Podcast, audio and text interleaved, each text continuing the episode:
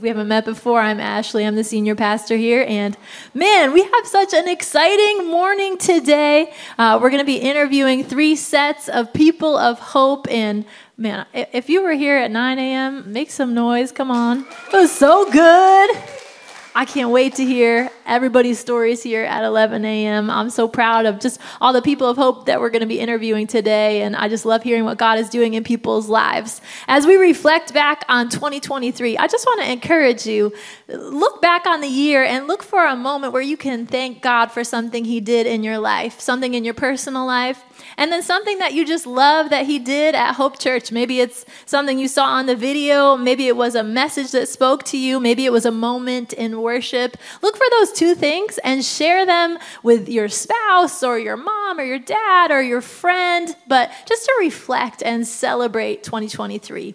But this morning, we're moving forward into twenty twenty-four. We're talking about some stories. We're in this series called Most Wonderful Time, all about how God gives us this gift of time and what we get to do with it and how we invest it. And to kick us off, we have Chakuri and Shioma Okoro. And come on. You guys have been coming to Hope about three years. How long has it been now? Three years. Yeah. That's awesome. And they originally hail from Nigeria. So tell us, growing up, how'd you get to know Jesus? Okay, for me, I got to know God when I was in middle school. So we, back in Nigeria, you have dormitories or hostels, we'll call it, boarding house, we'll call them. So when you are at the age of eleven, twelve, you live in school, and then your parents come to visit you, but you stay there for the whole semester, and you get to go home during summer breaks. So being in that environment, you had um, just the students were in there. We had uh, very few adults in there, but we there are people that used to come from the colleges that would introduce have fellowship with us. So they would come tell us about God. I grew up in a Christian home. We went to church. But in middle school was when I got to know about God. So that was when I got saved. Those students will come. They'll share God's love with us. They'll tell us more about God. They'll say, you need to be saved. They will preach. We had like different sessions and and, and ministrations that we would have. And for me, that was the first time I really encountered the Holy Spirit. That was the first time I, I got to know who the person of God is rather than just what you read or hear from going to church. I love that because it's another generation investing in your generation, and you're part of our Hope Kids teams next door, and you're doing the same things for mm-hmm. kids now that somebody did for you. That's so cool. What about you? Yeah, so um, something similar. I went to... For middle school, I went to a boarding house, not the one that she went to. Um, so, uh, you know, again, we go to church. I, I went to Sunday schools, um, but I never really heard about getting saved, and it, it wasn't in the dictionary for us. Um, but when I got to middle school, uh, we were part of the pioneer set of my school, and uh, we didn't have anything going on, no church and all that. There's a, a kid from a Christian home who just decided decided to start church. So he just started church, eleven-year-old. And so it was an eleven-year-old that led me to know who God is. So I got saved at that age. Um, so, but, you know, as life will have it, I think about at the time I was about sixteen years old, I fell off. Um, so I had these two hard years of not knowing God and just um, being kind of hopeless. Um, but I knew I needed to go back to God. So the best thing that happened to me was just... Two months before going into college, my brother, elder brother, now he was in college already. He got saved in college. He came back home and said, hey, you know, you need to go back. And I still remember that day, and I gave my life back to God. And um, it was the best thing that happened to me. And ever since, uh, we've been on cruise control. I love it so much. So you both met Jesus separately, and then you met each other. Tell us about this. Okay, we went to the same college uh back home in Nigeria. I was a freshman in college. He was in his final year in college. So the same uh, student Christian movement fellowship that we had in middle school was existing in my college when I got there. So I knew I was going to join the fellowship when I got to, to college. So when I got there, then he was there. We he, being in the final year of college, so they had uh, this pro- discipleship programs where those that are coming in would have to go through these classes. So one of the classes that I went for, he was the teacher. Ooh. Well, he said it was mentorship, but I, I, I'll give it to you. It was. It was. He's like, I want to mentor her. Yeah, so so it was um, basically um, at that point much more for me was more of mentorship. So there's quite a lot of people I was mentoring, and uh, she happened to be one of them. Um, so you know, uh, you know, as time went on, you started, oh, is, is there something here? Um, but I didn't let her know about it until two years later. Then I've left school. Two years after I've left school, I came back and I told her, "Hey, can we take this to the next level?" And she said, "No." Um, so it took another, so she said no right away, and uh, she didn't even think about it. Um, but it took another two, I waited another two whole years before she said yes. So it took me four years to get her, four years. Oh, well, Worth you got to keep, keep in mind, the brother was had two years he was thinking about it, and the sister had zero days to think about it. So you got to say no. You can't the first surprise time. Her like that. No. The sister has to hear from the Lord first, too. And I was like, no. But we are here now. Aren't they so cute when they talk about each other? They're beaming. You know, these guys, they're some of the most joy-filled people that you're meeting. Those, they're so funny. When you guys are just sharing stories together, it's so sweet. I love it so much. All right, so you got together, you got married, and then kind of tell us, how did you end up over here in the States? Um, maybe you want to take us back to your college days. Okay, so um, take that back. Um, just talk about the power of prayer. I mean, all of our lives. Um, I, there's a million things to talk about, but uh, talk about prayer is is is is my happy place. You know, like it's like what is the joy of my life. And, Come on, and prayer is your happy place. I happy like place. that. It's it's really, if I have all the time, I want to just stand in God's presence. Um, Um, but uh, so talking about that, and just to talk about the reality of it. So um, there's a million things, but just share one thought. Um, so a background. I grew up in a family where the premium of my family's education is a premium. We don't do sports. We don't do we don't do any other thing. We just go to school. That's all. You know. And so having high grades is is love. It's there's nothing else. You don't bring any other thing to the table. It's, that's just it. Um, so, and I've done well in school. In fact, I skipped a class. Uh, I've always done well in school. Um, so when I got to college, um, you know, again, I just got uh, saved again two months before, and so I was passionate and all that, and, and um, going in. Um, I think there's one thing that I forgot. I, I, I nobody really told me, or I should have known, is that my uh, education, schooling, is a form of worship to God. That when I, I put in all my best in what I do, I am actually worshiping. And so I kind of put my, uh, I, I I would say I didn't I didn't do one hundred percent. That one was very sure. So um, usually grades, uh, grade system is similar to the British. So you come out of college, you get either a first class, a second class upper, a second class lower, a pass, a third class, and then a pass, and then a failure. Yeah. So I came out of school with a second class lower, and it's an average. It's an average grade. We don't do average in my house. We don't.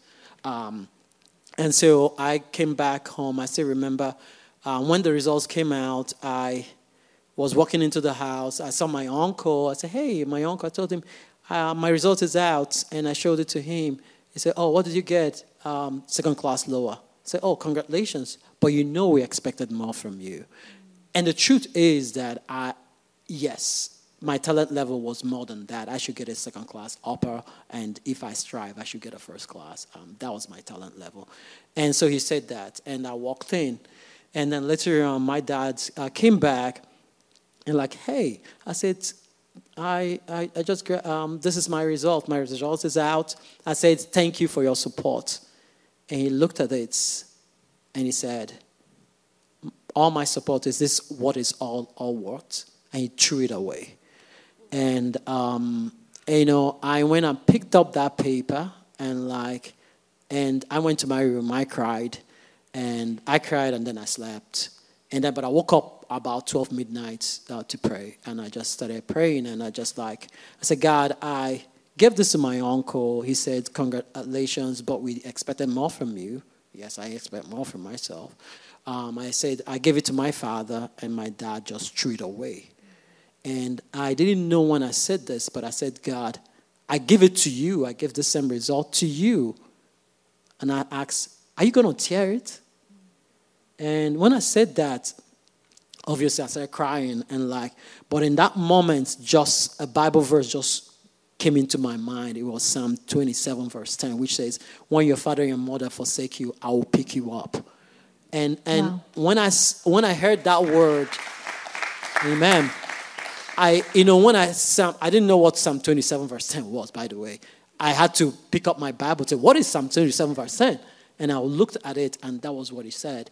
And then, and I prayed over that, said, God, you see, I, this, what, um, take out every limitation that is on this, on this results. I said, God, what a first-class person cannot get, this, this result is going to get for me. And, um, and I remember the next morning doing my chores, chores singing, and just, I was I was filled with joy the next morning. I was just singing and just doing my chores. And, and for so that all, um, you know, I, I've always wanted to go to do a master's program um, and, and to do that abroad. And God opened the doors for that. But when that happened, I mean, uh, there was no money. Going to school is expensive, but I, I had zero money in my account. And the people that should have helped me, they couldn't help me. It's like I couldn't get... And, and I needed to leave because I was late for school already because my visa came out late. I needed to leave like yesterday, and nobody could help me. And um, cut it short, in six days, I was able to raise up money to t- go. And it wasn't from the people that I was expecting from. Just, it wasn't. It was just miraculous ways, and God provided for me. Got to school, and then, of course, I had there's some Nigerians who were in that school. It's in Sweden, uh, Chalmers University of Technology in Sweden. And all of them had very good grades. All of them, they're first class. Even the f- best person in my school was coming to the school. Um, he was, yeah. So, you know, all of them had good grades, and, you know, they could talk about how great the grades they had. I couldn't talk about mine because I had an average grade. And but I was the only one that had that grade that was accepted to school. Wow. And but you fast forward that, amen. And you fast forward that also is, uh, uh, you know, like when we graduated, I mean, I was the only person that was asked to do a PhD program with uh, with my department. And none of them were. And and it was offered to me. I didn't even ask for it. Um, of, of course, I made up for my missteps in, in my uh, in my bachelor's. So, but I had a better offer um, to go to Belgium to do that. And uh, so I, I said, okay, uh, thank you, professor, but I, I have to go to another place. And I took another PhD offer.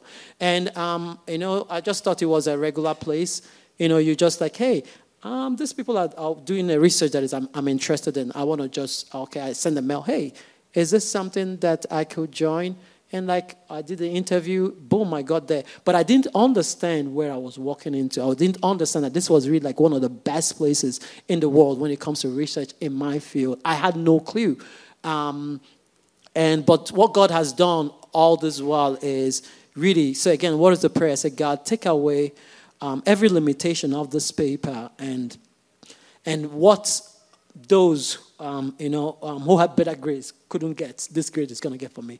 And like I've seen that over and over again. Uh, be it coming to the States to work at a federal lab, um, National Institute of Standards and Technology. I mean, like you're walking around, you see Nobel Prize winners. Like we have like five Nobel Prize winners at least in the fa- last thirty years. Those are the people that you're walking around with. It's like so. Um, it, it, I, I didn't need to strive to be in those places, and but like God just really took out all that. So, um, just looking back and see the power of prayer. That we have a God um, who cares about us more than any other person can. And uh, when we go to him, um, you know, sincerely, remembering that we are his children, and he does things that nobody else could do. Come on, that's so good. So you had, you know, these grades from kind of coasting in school, and you didn't let that define you. You know, you took it to God. You could have stopped at this place where you're like, wow, my family's disappointed. And you could have been like, oh, I'm the worst. But you didn't. You took it to God. You're like, God, what do you think? What do you do with this? And he's like, hey, I don't forsake you. And just that faith to ask him, don't let this paper define me. And how over and over he gave you opportunities, and you rose to the occasion for every opportunity, but you trusted him for each one of those steps, and he just continued to unfold his plan. So tell us about kind of all your different job opportunities, and you know, you were working and uh, had a little one at home, and uh, how did God unfold all of that? So moving over to the States, we we did his pro- PhD program ended, and we had to come, we started looking for a job. We didn't have any job opening. I was already doing my master's program in Belgium then. We had uh, Nonye then. She was about a two-year-old. And going to school, working at a manufacturing plant at night so that I could support the family. So it was kind of very hard. And I remember praying then during the night bus rides. I was like, God, when is this going to end? When will this season end? Because it was just so stressful. But what we did not realize is that even though it took us about eight months for him to get another job, God was doing something in the background. We couldn't see it. That's a it, whole story on yeah, this. It looks as though there was nothing happening because it was just all silent. It was all quiet. And you just kept wondering, one month has gone, two, three, eight months later. And you're like, when is this season going to end? But when we finally got an offer to come to the National Institute of Standards and Technology in Maryland. And I remember the U P S guy bringing the, the package of the offer, and we just hugged ourselves and just knelt down and prayed and just like, wow, God, finally this is over. And then we moved over to the States. So in Maryland, we also spent like five years there. Then his contract ran out. Now we are back to the same spot, looking for a job. Done, uh, I was working then, so which was good. I was I didn't have any kid in school, but we had two kids then, and it I was. Third one on the way. No, we didn't have that. We, oh yeah, we had a third one, and a third one on the way. Woo. Yeah, but we it, it was a different. It was different that season. It was still the same eight months or nine months wait period, but the waiting was different. It wasn't, we weren't anxious anymore like we were when we were in Belgium. We knew that God is doing something, even though we can't see it. We're like, God, you've been, you've done this before. Yes. So this is a different, another time we know you're going to come through. He will wake up every morning, take a shower, dress up like he's going to work. I'm like, if it's me, I am not dra- taking a shower one. I am putting my pajamas and I'll still be looking for a job. But no, he will still wake up. I'll dr- wake up and go to work. But even before I took a shower, he's already taken a shower, put on his belt. I was like, why would you dress up? You're in the house. But he's like, yeah, I'm still looking for a job. But it, it, it was a different waiting period. It, we, we, our attitude was different. We weren't as stressed as we were before. And God showed up again, just like he did. I talked about the, the um, First Kings, when I, Elijah talked about the famine that was going to come. And God told him, okay, go by the river. The, the, there's a brook there. The ravens will bring you food. And he went over there. The Bible said that when the brook dried up, God sent him sent him to the Zarephath lady to provide for him. So that was the word that we held on to. We were like, no matter what is happening, if this brook is going to dry up, God is going to provide for us. And it's just That's a whole really good. long story. Somebody about needs that. to hear that today in a waiting season. Yep. When the brook dries up, there will be provision there on the other side provision, of it. Yes. And, there will be, and God actually showed up. Just at the very last moment, like we, we were taking unemployment. We we couldn't know if we were going to keep our rent or not. We had to end the rent in July. So he lost his contract in February. In July, we were like, we have we, we can't sign this contract. We have to end it because we need to move out of the apartment in September. We didn't know where we were going to go to. We didn't know what job we were going to have, but we knew we were going to move out of this apartment to somewhere else. September first, we still don't have a job offer. We have to leave the house we're before packing. September thirtieth. We already started packing our bags. We're like, okay, we're just going to put them in the box. We'll figure out where we're going to go. I love your expectation. Getting dressed every day to go to work. packing up our belongings because we know we're moving. We don't know where. Yeah, we're gonna go somewhere, so you could pick it up from there. Yeah, so so it was it was a uh, you know, for us, different things happening at that same time. Is of course we didn't know what to do, what, where to go, and um, but we know that we couldn't sign a contract for another one year. Uh, because if we break the contract, I mean, we're going to pay like six months. We have to pay six months for breaking the contract. And so we just thought and prayed about it. We felt, oh, God is telling us, okay, just put all your chips at the center of the table. Just let it go. And so we didn't know where we're going to stay and all that. But September, we started packing, just packing September. And um, September fifteenth was the last day I could, it was my last check of unemployment. So that was the last one. So I remember driving in uh, to the uh, you know to the bank to get that last check, and coming back home knowing that that was the last check.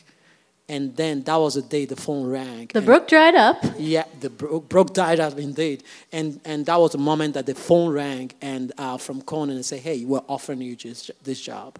Ooh, thank exactly you, Jesus. Day, yeah. And and the job itself is. You know, like I tell people, I never applied for that job. Um, I've been up, uh, you know, my uh, based on my background, my kind of jobs are in Silicon Valley. That that that was the area I was looking at. So all the jobs that I was applying was around those area.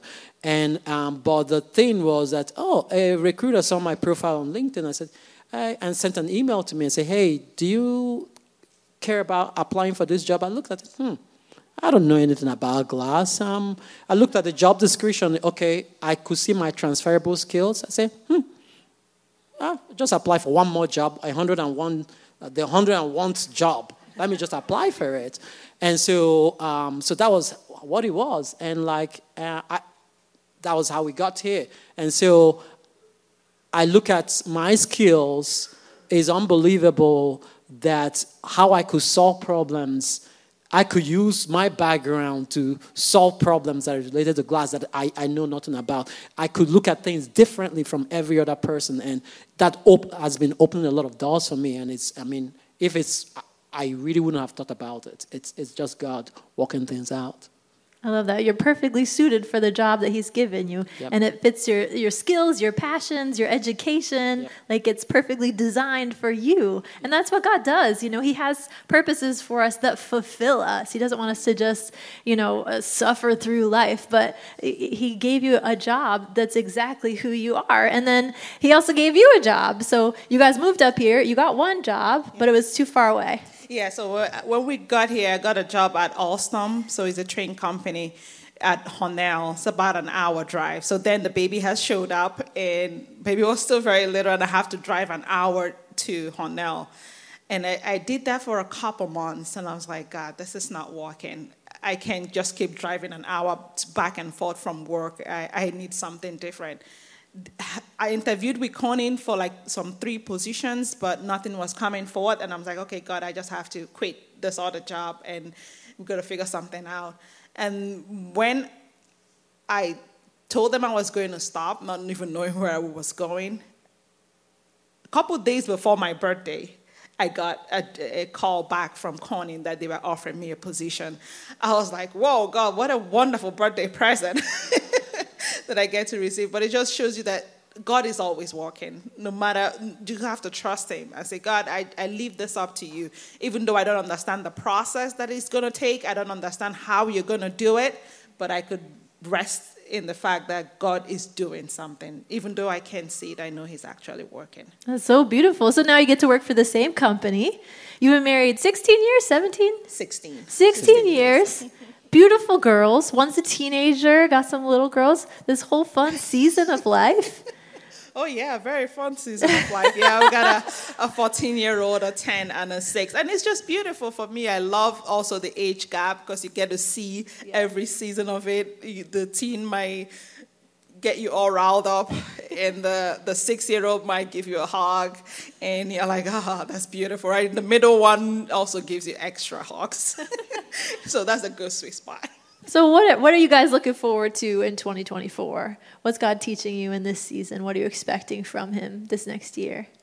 Yeah, I think for us, um, looking at this year, uh, coming year, it's it's uh, understanding seasons. I think it's much more of of that, um, you know, I think uh, what comes to mind also is what Esther said. Uh, no, Mordecai told Esther, asking, telling her that it, it, it, you maybe you were born for such a time as this, mm-hmm. to realize that. Um, In the season we are in now, I think God, not I think, I know that God has given us so much. Um, so for us, it's, it's time to mentorship, you know, it's time to really like try to use that uh, for, you know, to help other people. So um, I think for us, that's the, that's the direction that we uh, are leaning towards. And, and, and uh, yeah, so we're looking forward to all that God has for us, and uh, we're excited about it. Yeah, leaving a legacy.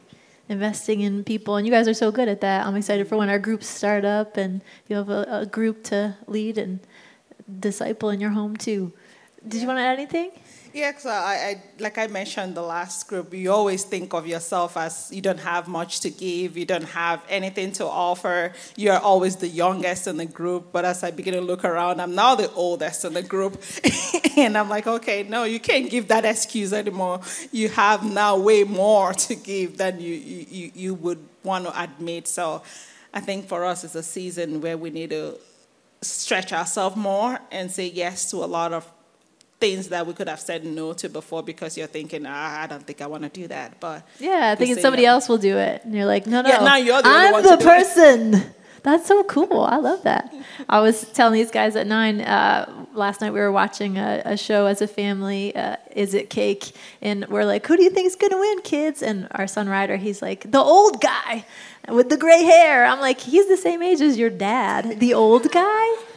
It's so funny. But I love it, embracing the season that you're in.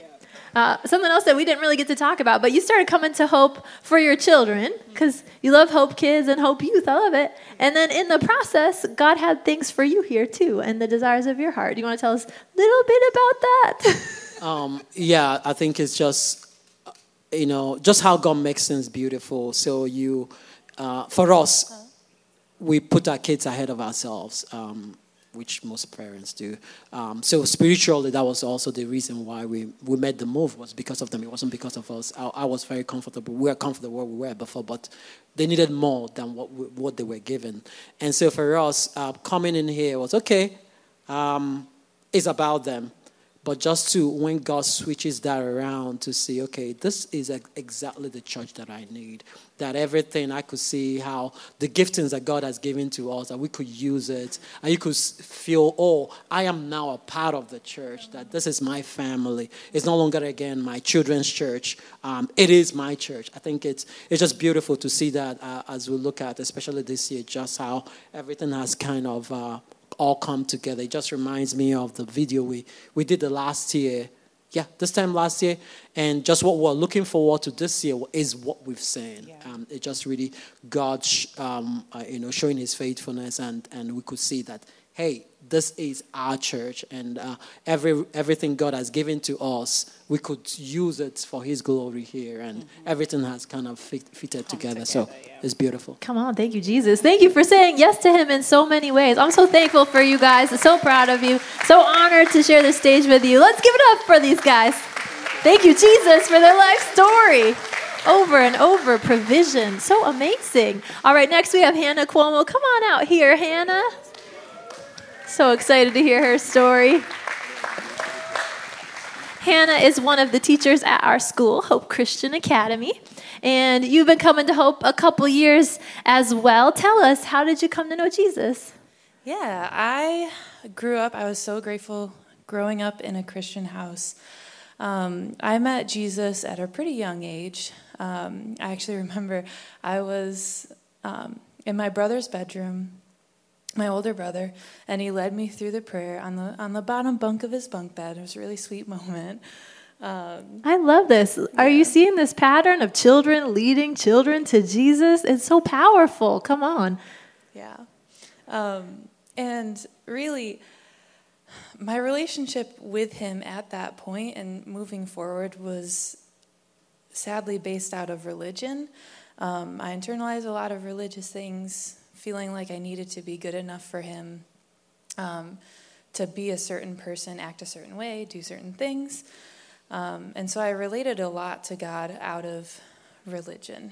Um, And it's funny looking back on it now as an adult and thinking about my testimony and all this stuff. I remember, because growing up I didn't really learn a lot about the Holy Spirit, but he was after me with religion from the beginning.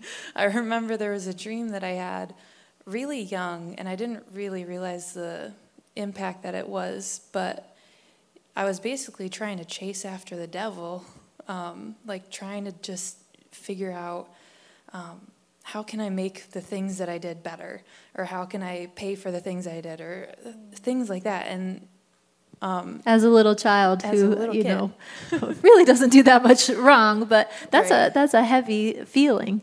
It was, yeah, it was really heavy. And the whole time during this dream, Jesus was behind me like, hey, you can stop. You you just look at me. It's okay. You can, you don't have to chase him anymore. Mm. And again, I didn't get it as a kid. I was just like, oh, that was a weird dream.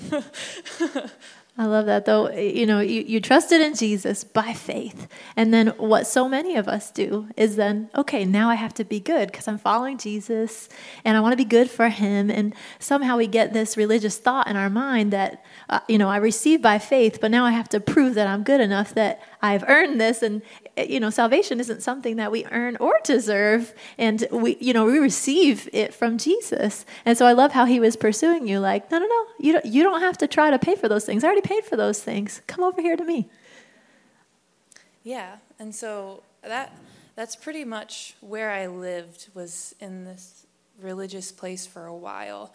Um, I related to people out of that way too, so like I felt like I needed to be a certain person for certain people, and that's really hard to do because it's always a moving target. No, and nobody's the same, so... I, I it's really, exhausting. It's exhausting. And I felt like a different person with different groups of people. It it wasn't fun. And um, eventually I came to the end of myself. I was depressed, anxious all the time. I didn't really want to be here anymore. Um, I, w- I was pretty much, yeah, I was at the end of my rope. I was done.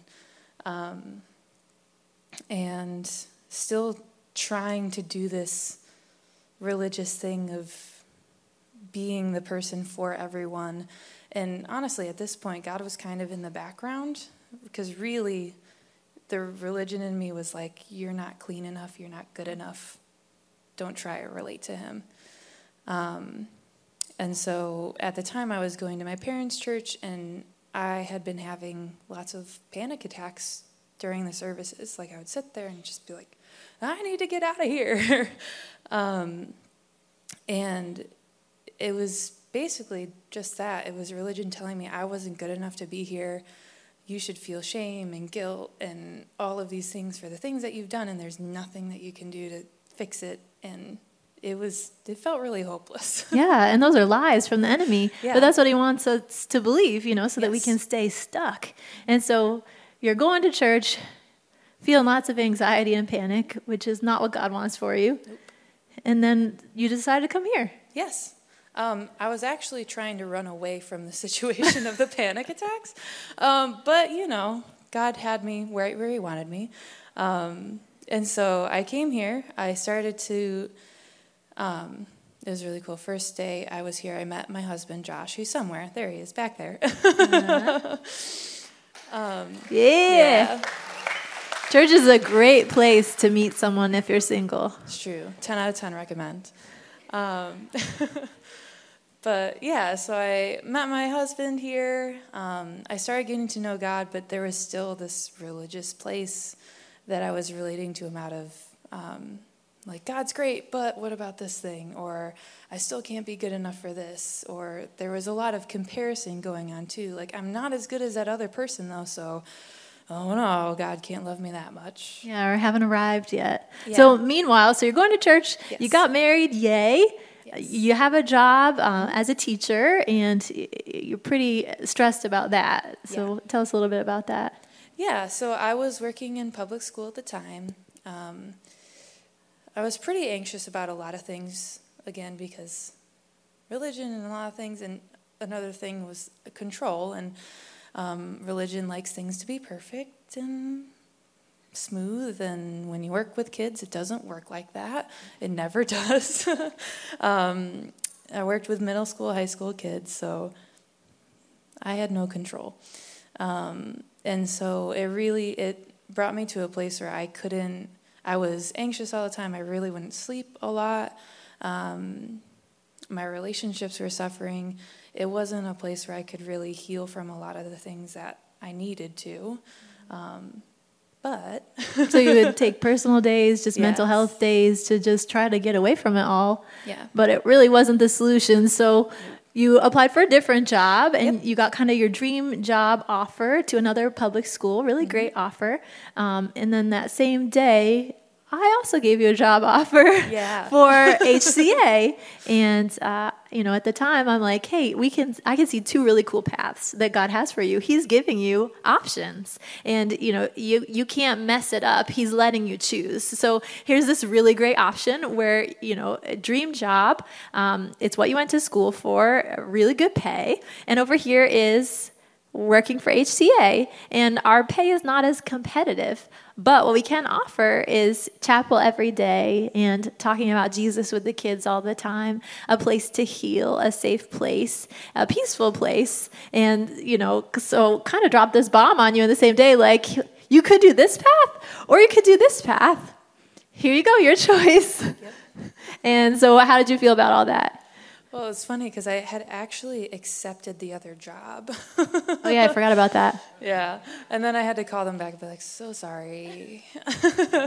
um, yeah, I I was fully on board. Um, my husband, on the other hand, was not, and he will admit that. Yeah, so he's always said, you know, one of his things that he's learning is just with finances, trusting yes. God there. And so this was a big opportunity mm. to just trust in that finance place. And so long story short, you guys said, yes, we want to trust God in this area. We want to go for this job. And it's been so cool seeing how God has provided for your finances just along the way.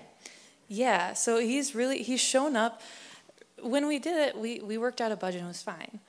We were going to be fine. But he's shown up in so many unexpected ways that were more than fine. He's blessed us in so many ways where it's like, oh, that bill that we thought we were going to have is way less than we thought it was going to be. Or like we had an emergency with one of our cats. He got sick and we had to take him to the vet. And our vet, or our credit card bill was that amount lower for that month pretty much. So we really didn't have to spend extra money out of our budget, out of our savings. So just crazy things like that where he's shown up and just be like, you trusted me. Yeah, good. Thank Come you. Come on. Yeah, yeah. He cares about the desires of your heart, and yeah. he wants to take care of you. Uh, when we're in religion, we're trying to take care of ourselves. God's over here like, I would like to take care of you too. I have things that I would like to provide if you'll let me. So um, you're, you started work here in September, and then in November, you kind of had this Holy Spirit encounter.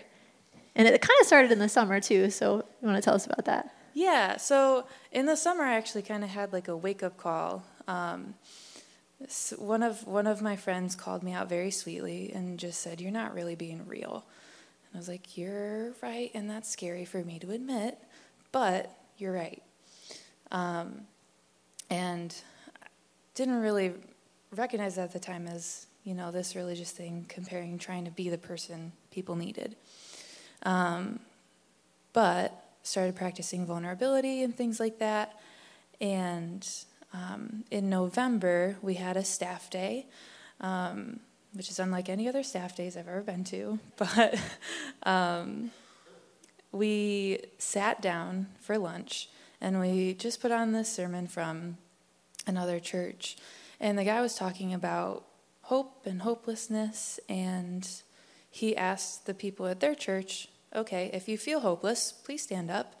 Somebody will come over and pray with you. And we're all kind of looking around like, are we doing this? Or are we just going to watch them do it? Or we, what are There's we like eight here? Of you in the room. So it's yeah. like, hello. We're all just kind of like looking around.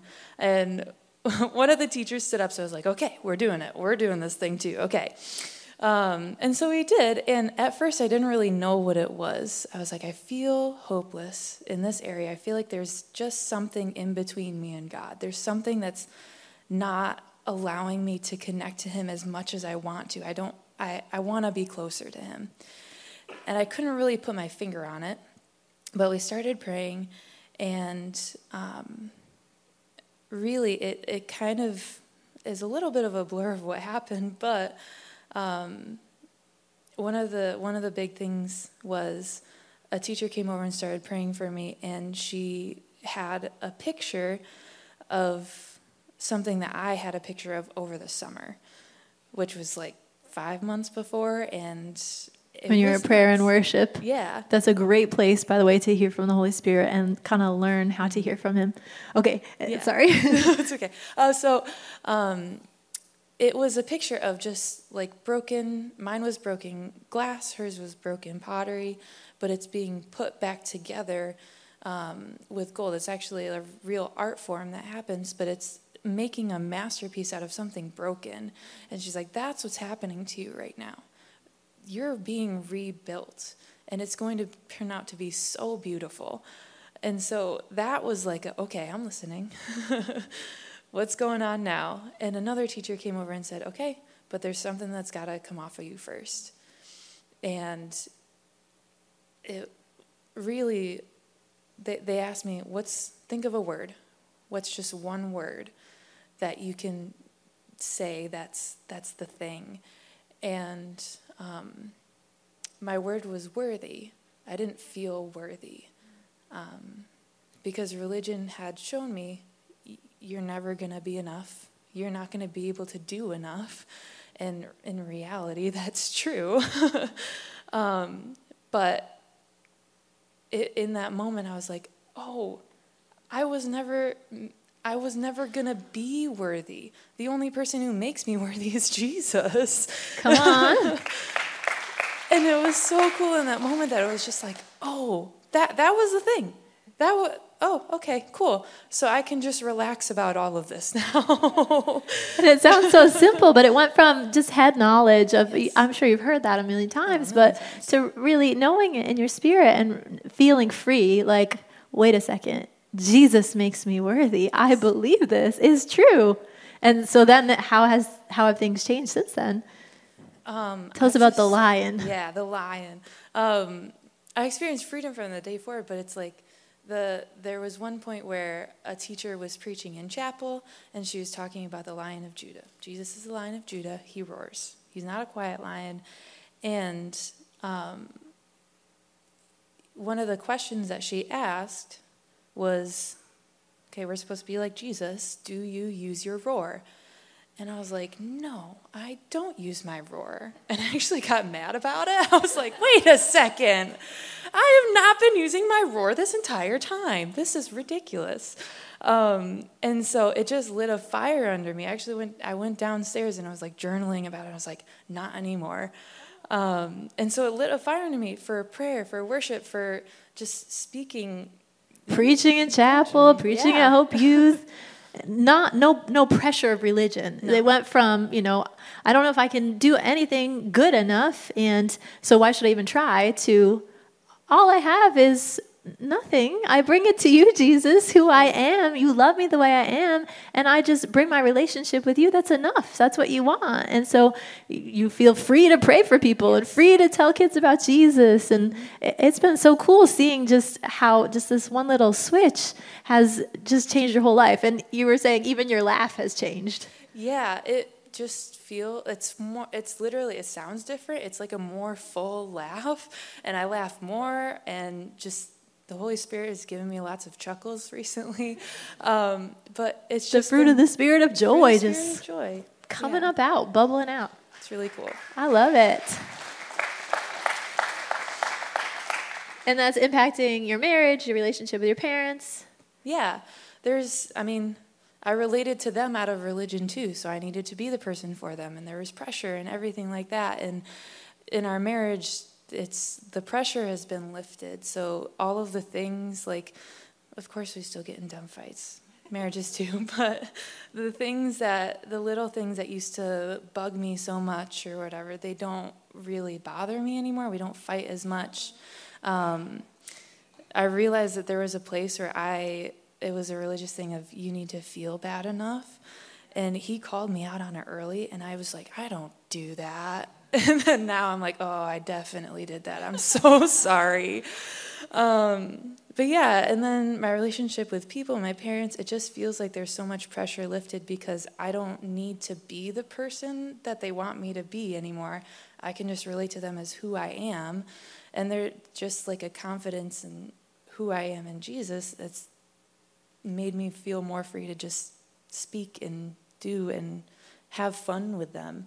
And be who God made you to be. Yeah. I love that so much. Jesus says, are you tired? Are you weary? Are you burned out on religion and this pressure and all of these things that you think you have to do? Come to me. I'll show you how to take a real rest. I'll help you recover your life.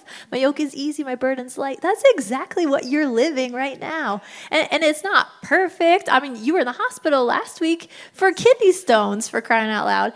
But, but even in all of that, God is with you. You, and even the hard things, when they come at you, you can handle them different. You have grace for those things. You don't have to do them all by yourself. I love that. So what are you looking forward to in twenty twenty-four? What What's God speaking to you about as we look into next year? Yeah, I'm just, I'm excited to just trust him more. Like, I look over this past year, and it's been every time that I've surrendered or said yes to him, he's shown up and he's been faithful. So I'm like, okay, you've shown me. I believe you. And we're headed into so many new things. Like we're we're having a baby in April, so lots of new things. But we're we're excited. And I like things that used to scare me because I don't I don't know. It, was, it might not work out. Can't control it. Can't control it. Now I'm just like, okay. It's, probably not going to look the way I want it to, but that's okay. I trust you, and I want, I just want to walk with you through it. I just want you to be close to me. And so, yeah, just being able to trust, let go, and follow wherever he's leading. I love that. Knowing he's faithful and you can trust him. And that's that whole walk with me, work with me, watch how I do it. You're just walking with him, and it's fun, and it's an adventure. I love it. Thank you so much, Hannah. Come on, let's give it up for Hannah, sharing her story with Jesus, going from religion to grace. So, so good. Thank you. Lastly, we're bringing out Brian Bailey. Come on out here, Brian. He's been going to Hope since he was a little boy. I'm excited for you to hear from him. All right, tell us, how'd you come to know Jesus?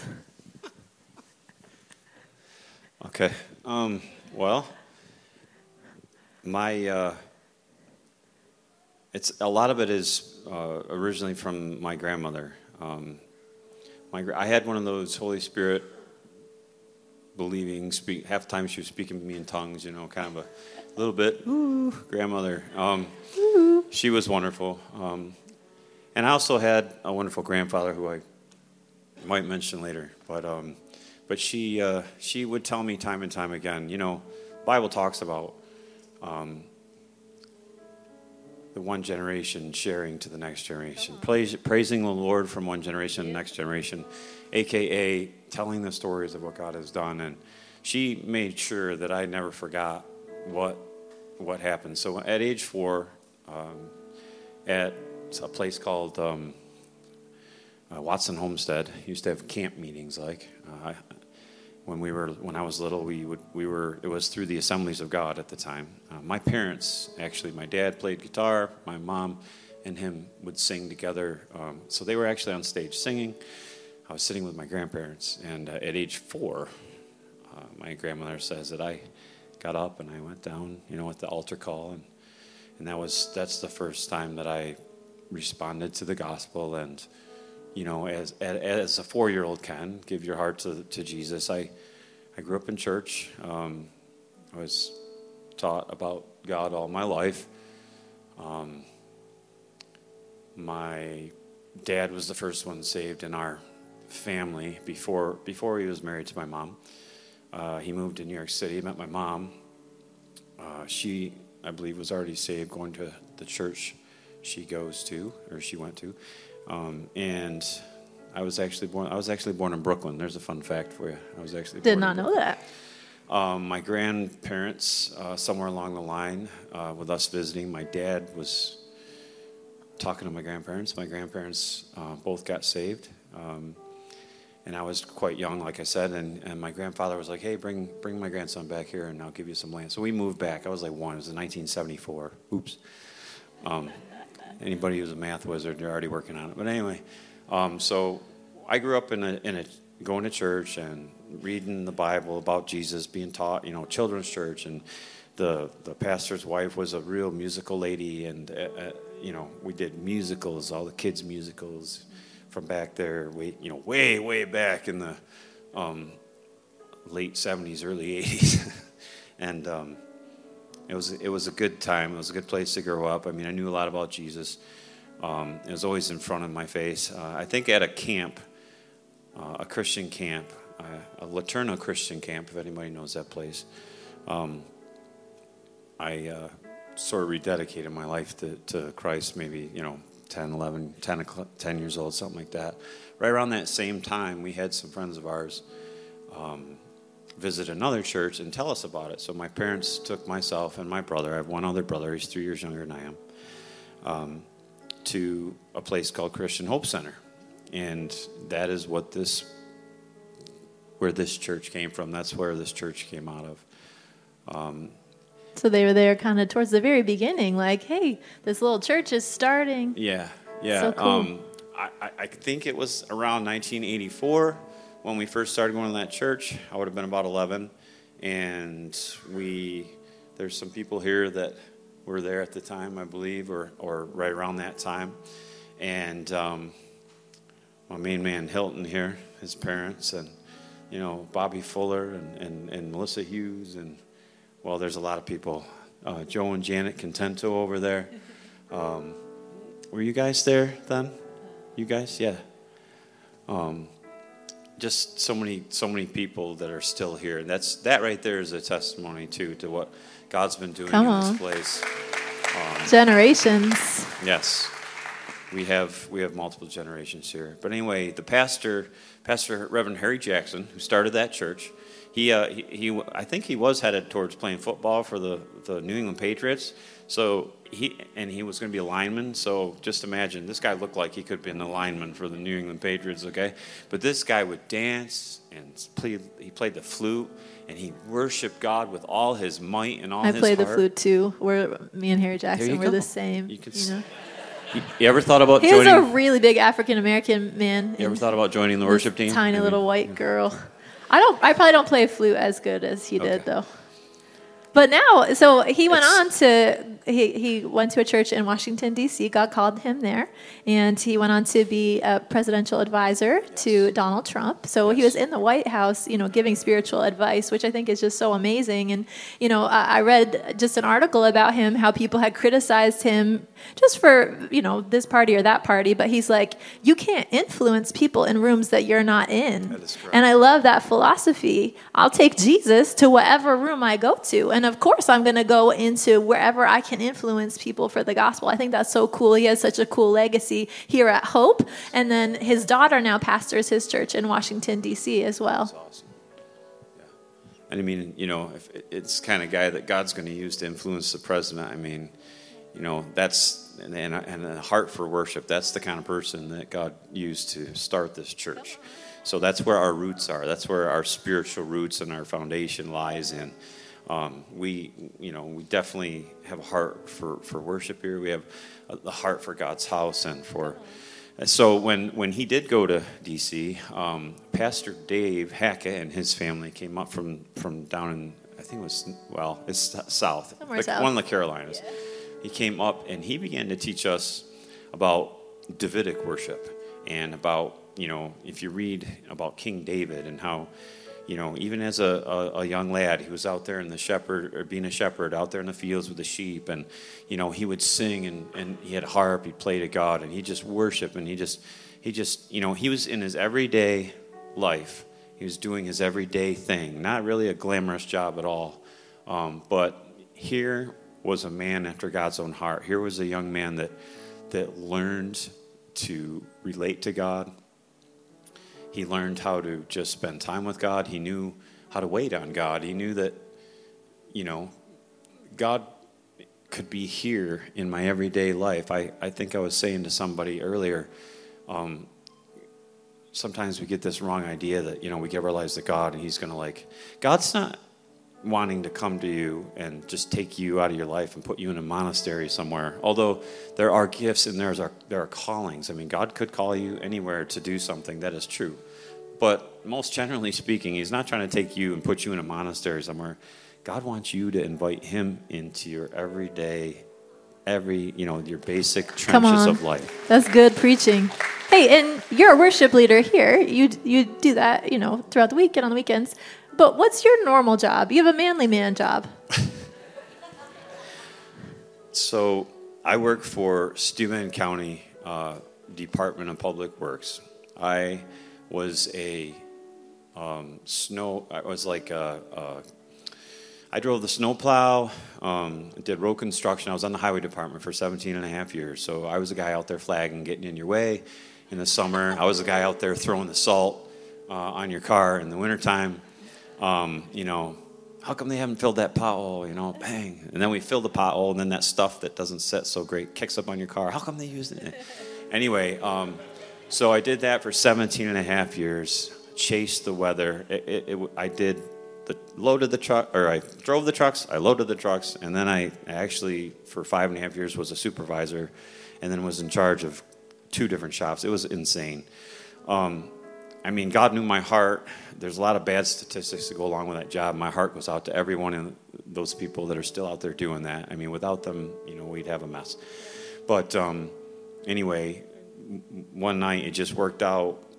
I said the right thing to the right person, and, and I, you know, I'd be silly if I didn't, you know, give God all the credit, because he's like, like the folks were saying earlier, God's always working behind the scenes, and he's, you know, doing things even before, even before you admit what your heart really is feeling or thinking. And so late one night, I expressed my feelings to a guy that was my superior, and he was like, "Well, if you really mean that, go." You know, so there was a job in the parks. There was a guy that was about to retire, and I put in for it like that, like like on a spur of the moment. And God worked it out. In one in one week, I was I was went from driving or uh, being insane hours all winter long, worrying about the weather. I mean, every little thing, whatever it did, it was stressful. It was. I have so many home videos of my kids. Hey, it's my birthday, and then Dad walks through, you know. Like growling at him, you know, quit having so much fun or something. I don't know. But anyway, um, I didn't That's want that. That's his son over there. He's laughing. Yeah, there's one of them right there. This is my youngest son, Chase, and uh, God has Woo. anointed him as well. Come on. All your all your sons following Jesus. Yes, yes. All my sons. Come on. Uh, my last two sons recently were baptized this. They're all been baptized, and they're all going after God, and um, they love God, and I'm so thankful for that. We got on a little bunny trail. Yeah, Basically, sorry we were about saying, that. So God I do, created you to do what you love to do. He didn't take you out of it and make you a missionary. You could worship even, you know, in your day job and right. here on the weekends. And sorry, go ahead. No, Teach no, us I about just, David and worship. I didn't mean to go off on it too far, but I just like I do all kind. Of, I basically I do chores. That's my job. I think that's good. No, it's so relatable. You know, thank you. Clean up after people. All that kind of stuff. Um, I chop wood for wood for heat for my home. I hunt and I take care of the deer myself. So lest you think I'm, you know, I'm just kind of a regular guy and I do regular guy stuff and, um, yeah. And so, worship God. Yes. In um, all of it, all you the moments. Can, you can worship God while you're, you know, gutting a deer or while you're cutting firewood with a dull chainsaw. You can choose not to worship God and get upset about it, but, you know, just buy a new chain and move on. But anyway.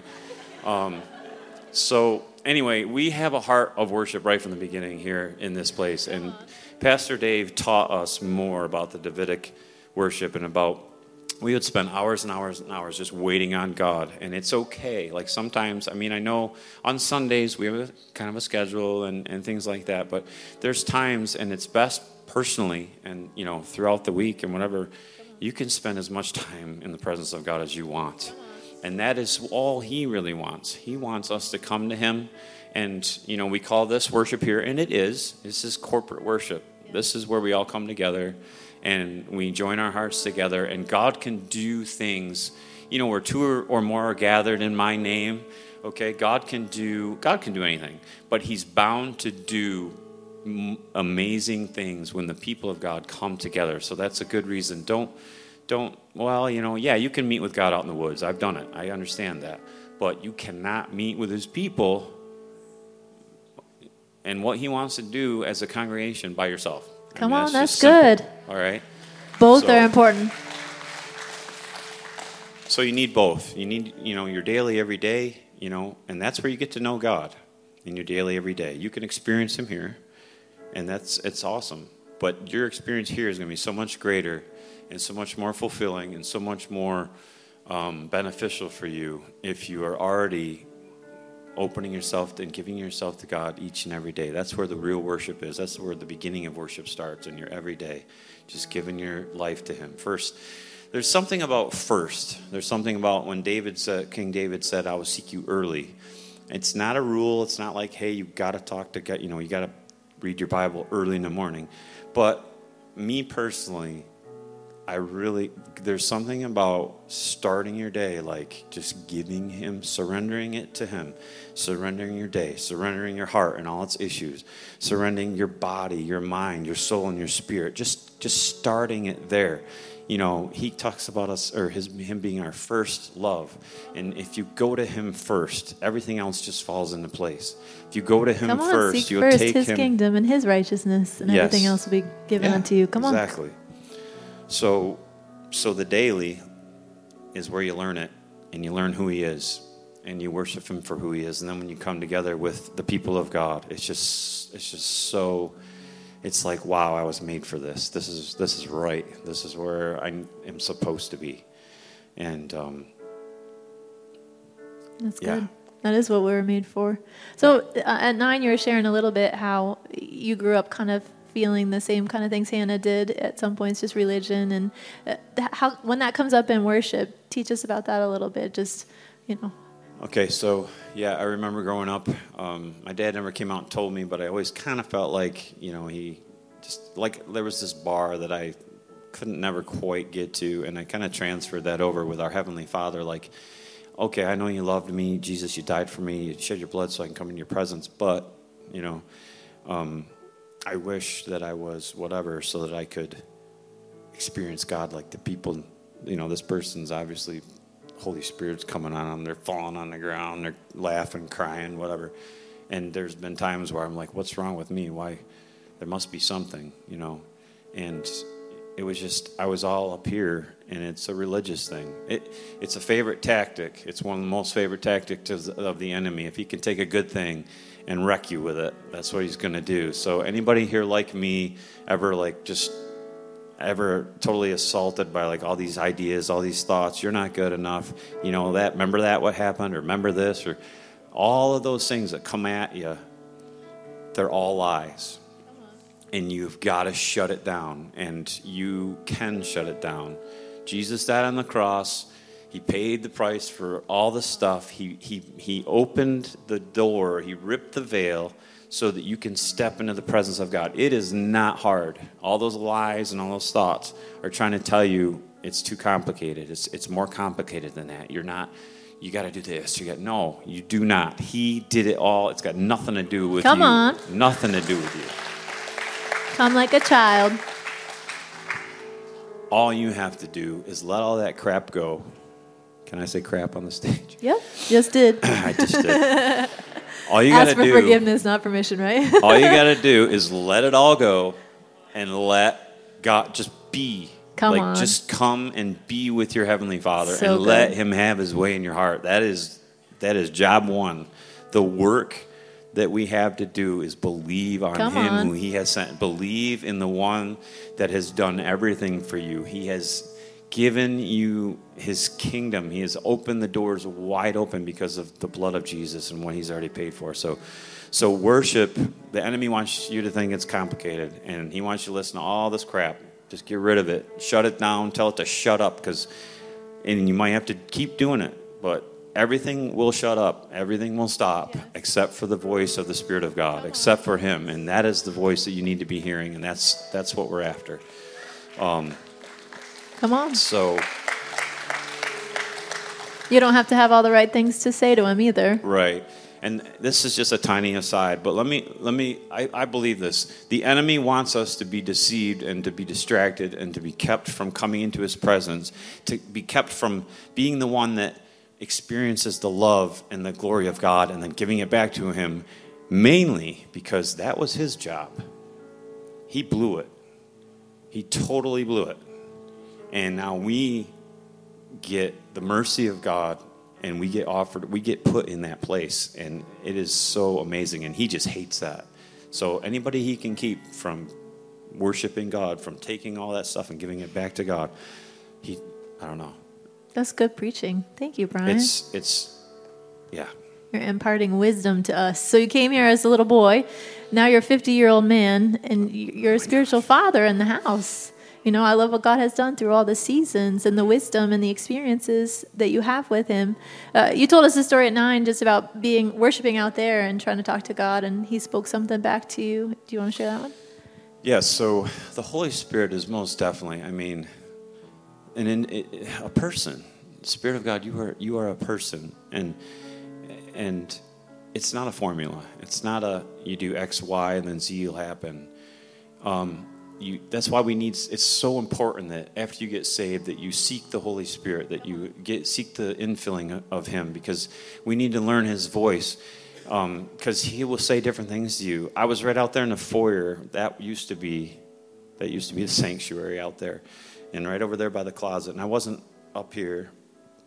I was up here a lot, um, but I wasn't up on the stage at the time. I was down, and I was just worshiping, and I and I was kind of striving a little bit. I was just, I was like trying to pour out my heart to God even better. But I was just, God, I love you. I, you know, I give you my life. I give you my heart. I just, I don't, I found myself saying these words. I said, I just don't know what to say. I don't, I'm running out of the words. I'm running out of words. I don't have the words.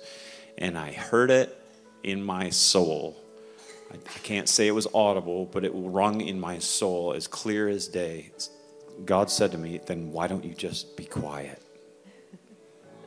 Everyone else around me isn't being quiet. And so I just stopped, and I just stood there, and I just was who I was, and I let, I just, okay, I just said yes, I said okay, and I stopped, and, and the Spirit of God just proceeded to, like, I don't know if you could, like, fit a waterfall into a tiny area, but that's what it felt like. He would just, he just hosed me, he just wasted me inside, and I just, He just melted my heart, and he did something in me that day that I couldn't have done if I was just trying to. It was almost like I fell into this drumming it up. You know what I mean? If you ever find yourself trying to conjure something up or drum something up inside, just stop. Just stop and just say, Spirit of God, here I am. Speak to me. I worship you. You know, here's my, you know, or just stop and just let him say, come do what you want to do in me, and just let him. Sometimes we talk too much. And and it's good to let him talk to us, or let him just do what he's going to do, because it's better felt than tell, if I can quote Pastor Dave again. So it's good. Yeah. Stop trying so hard to make something happen. Trust him. Rest in him. All right, so what is God teaching you as we go into this next year? What are you looking forward to in twenty twenty-four? Um, my wife and I, uh, Michelle, she's the lovely one of the two of us over there. How long have you been um, married? We've been married for uh, twenty-seven years. Woo-hoo! And, yep. It's awesome. I'll tell you, the mercy of God on me, and, you know, Michelle is just, like, the patience, and, I mean, it's incredible. Um, but anyway, our kids are, this is our youngest, Chase, and he's just started college this year, so we are trying this whole empty nester type situation. And let me tell you, um, while they're here and while they're in your house, they feel, it feels a certain way. Like, you care about them, you love them, you know, you pray for them, you want to try to do the best you can. Um, but when they are out of the house, it's worse. I mean, I'm not going to try to scare you guys, like, with the kids still at home, but, like, what you have in your heart for them, and you want everything to work out good for them, you know, you want to you want to see them do well, and you want to see the best for them. When they move out, it's like you feel that even more, but they're out there, you can't even, you know. So what I'm learning slash looking forward to is I have to, I feel a little angst in my heart, like, like, I wish, like, like even if there was a way I could reach out and try to make their life a little bit better, or reach out and make sure that, oh, that works out for them, you know, because that's what I want as a father. I want everything good for them. Yep. And there's a place inside where even though I can't do it, I'm like, eh. And I, I have, the Spirit of God has literally said to me, what? You don't trust me with the lives of your children? And I have had to just be like, you know, I'm sorry, God, I didn't, I don't, you know, I'm trying to learn not to do that. And so that's what I'm trying to learn not to do. And we also have, we have a lot coming down the pike, I believe, with with our young people. I mean, there's there's a fiancé in the picture. There's another one that might be a fi- fiancé coming soon. Uh, but we also have, like, we also have uh, aging parents and, and things. In fact, I mean, there's, right now, there's stuff going on. I mean, we literally got a call, like, right now between the things, like, Michelle's dad's not doing great, and so we're going to be after this. But I'm like, oh, of course it would happen now, right? Um, but anyways, looking forward to Emmanuel, God with us, who is, his name is faithful and true, to be who he is for us again and again in this coming this coming year. Faithful for our for our parents, faithful for our kids' lives, and that, you know, he has a best for them. And our prayer for them is that God, for God's best for them, and that he is the way maker. He will make a way for them in these coming months and, you know, the year and everything. He will make a way for us with aging parents and and just really hard situations that nobody teaches you about. Nobody trains you how to deal with, you know, these kind of difficult things. And but the Holy, the good news is the Holy Spirit is our teacher. He is our comforter. He is the one that leads us into all truth, and we can rely on him to do just those things. And so I'm looking for, so forward for this church, as we're talking a lot more about the Holy Spirit. And, like, I loved having Richie here, and um, it's just a taste of things to come, because our desire for this place is not only to be baptized with the, with the Spirit himself, but there's a baptism of fire that I think most of us have yet to see. And I believe that that's something that he wants to pour out on us as well. And it's just, it's really cool to think about. And I'm, that's our heart, that's our prayer for, you know, that we continue in worship to seek him, to give him way, and to to just just to get to know God more in his presence together as a as a family and as a church. Um, I think it's awesome. I love I love the direction that we're heading in, and and it's it's just going to get better. There's not the best is always yet to come, and I believe that for, for us as a church. So that's what I'm looking forward to. So. You hear that heart? This is a man after God's own heart too. Come on.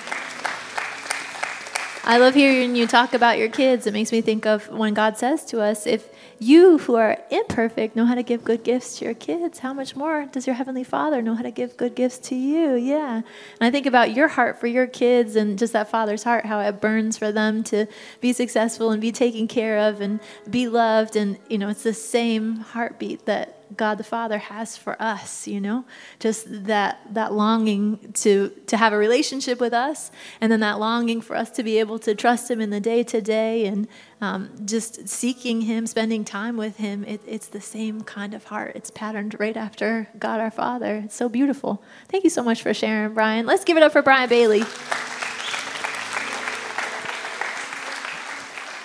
So thankful for what God is doing in his life. You know, it's, it's so awesome to see just a person planted from a young age, and just how God takes you through seasons, and you don't know what to expect. You don't know, you know, what tomorrow holds, but you know the one who holds tomorrow, right? You know that God's there, and he's faithful, and you can trust him, and he's a good father. Uh, as we get ready to close, let's just close our eyes. We're going to bow our heads. We've been talking a lot about Jesus and how good he is, and, you know, how all of our story, it starts with knowing him, and how we don't have to come to him and try to earn something and try to be good and try to clean ourselves up. At the cross, Jesus already paid the price. He lived that perfect life. He gave his life as a sacrifice for us, and now his blood, it cleanses us cleanses us from all the places that we fall short, the places that we're human, the places that we're not God.